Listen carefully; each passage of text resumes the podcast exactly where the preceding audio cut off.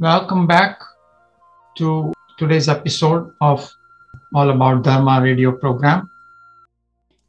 So, Mahendrabhai, you mentioned uh, military shower, uh, and a uh, lot of our a lot of our listeners may not be familiar with what that is. So, can you please describe uh, what that is? Yes, a, a military shower, um, as the term implies, uh, in the battle on the battlefield, water, of course, is a a, a scarce commodity, um, um, a valuable resource, and so soldiers are the military, military personnel are taught to conserve water. And one way they conserve water is to take military showers. So I'll tell you how I apply uh, a military shower to my own personal life. So when I get into the shower, uh, we have a valve where I can control the water flow. I know all, not all showers uh, allow this, but if you have a shower that allows you to control the flow of water, I turn it down to a low flow.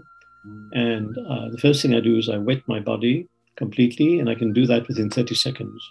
I turn off the water, that's very important. Turn off the water. Then I apply shampoo and soap, and I soap my body while the water is turned off. There's no, no running water. Then I turn the water on again, low flow, and I wash everything off.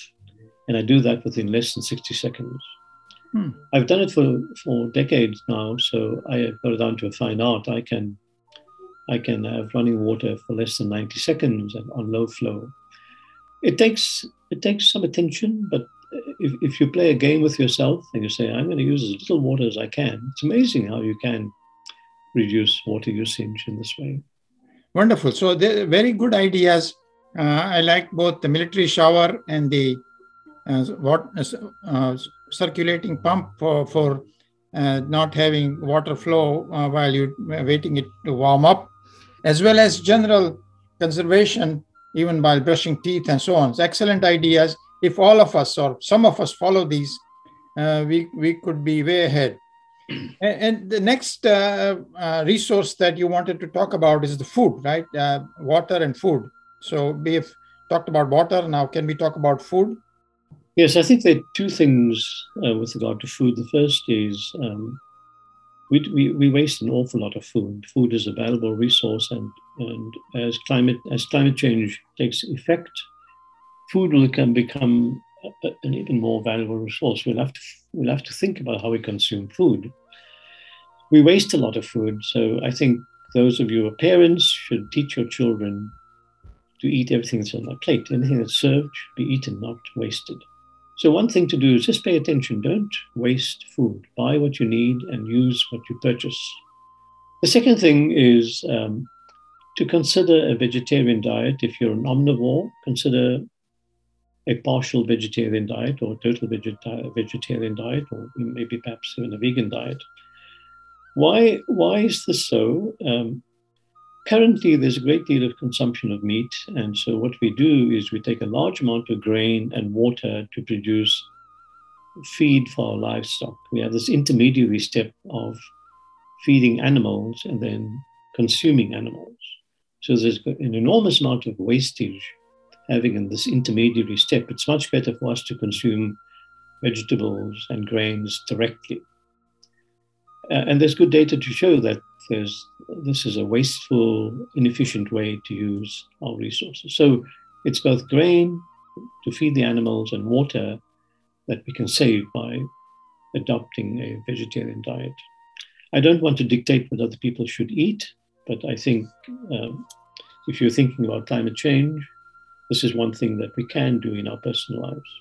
The other thing is that um, livestock, cattle in particular, uh, cattle emit a large amount of methane. Methane is even more efficient as a climate warmer, uh, as a warmer of the atmosphere than carbon dioxide. So we can reduce methane in the atmosphere by having less cattle on the planet by consuming less cattle and by um, reducing the consumption of cattle everywhere in the world. So those are just two things, personal things that we can adopt to uh, sort of habits, the use of water, the use of food. But you can apply this to, when you think about it, you can apply it to everything. Very good. So, uh, indeed, uh, so this um, not wasting food and teaching our children and grandchildren that from the very beginning and uh, try to be more vegetarian in our diets. Uh, I, I also see that there have been some programs that um, will uh, take uh, leftover food from grocery stores and restaurants or parties and feed to the hungry. Um, and also, when we go to parties, I've seen uh, people uh, grab more food than necessary on their plate and then throw away. We can be conscious about this and not do that, I suppose. But will changes in individual behavior, like you mentioned, for both resources, uh, namely water and food, make a difference to climate change? That's a, that's a good point. Um, I think when you look at the the enormous challenge we have, it's easy to sit back and say, you know, what, what, what, what difference am I going to make? If I change my habits, how can that affect climate change? But keep in mind that um, a lot of major social changes in this, um, in, in this world have occurred um, as small organizations. So, to take one example, if you think about uh, if you think about the movement to have independence in India, the independence movement in India, that started with a small group of people.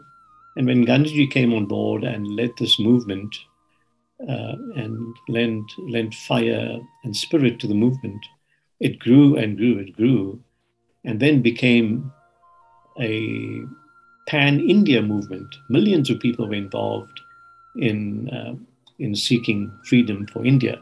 So Look at that, a small movement that grew into a countrywide movement.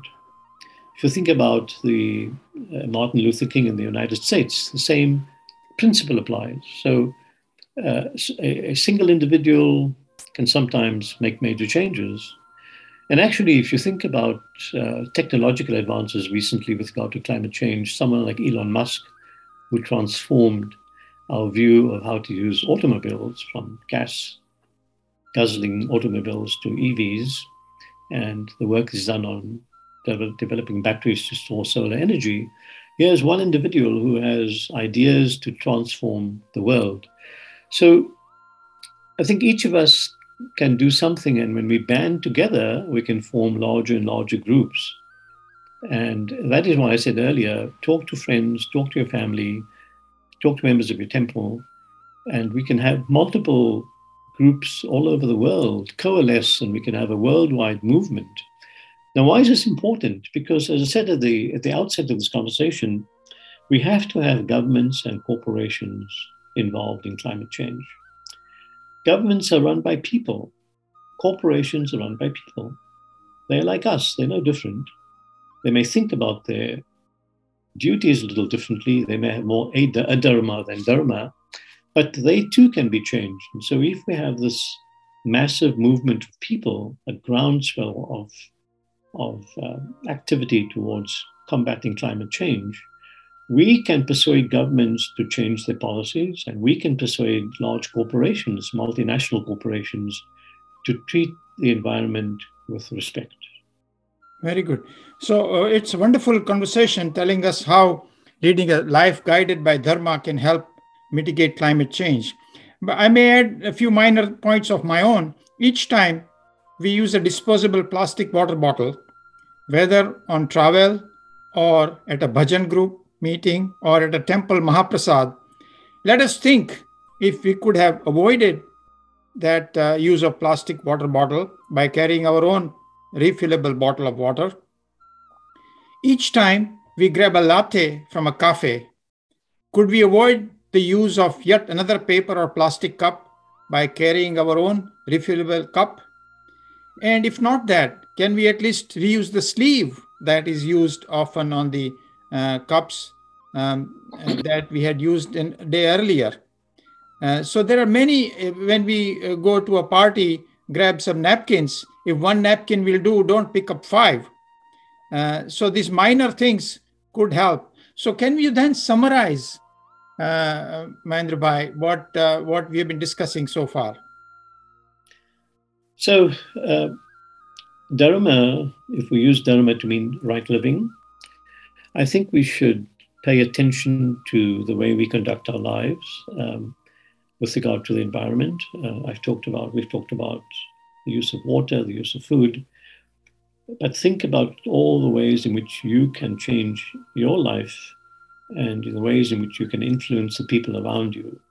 Let's think about individual action as a way of growing from individual action to group action to worldwide action in a cooperative way to uh, deal with uh, this major uh, challenge that we have um, climate change. So there's a very direct link, as I see it, um, between Dharma and climate change in our individual lives, and it applies to not just us individually, but Dharma applies to communities and to larger groups of people as well, to governments and to corporations.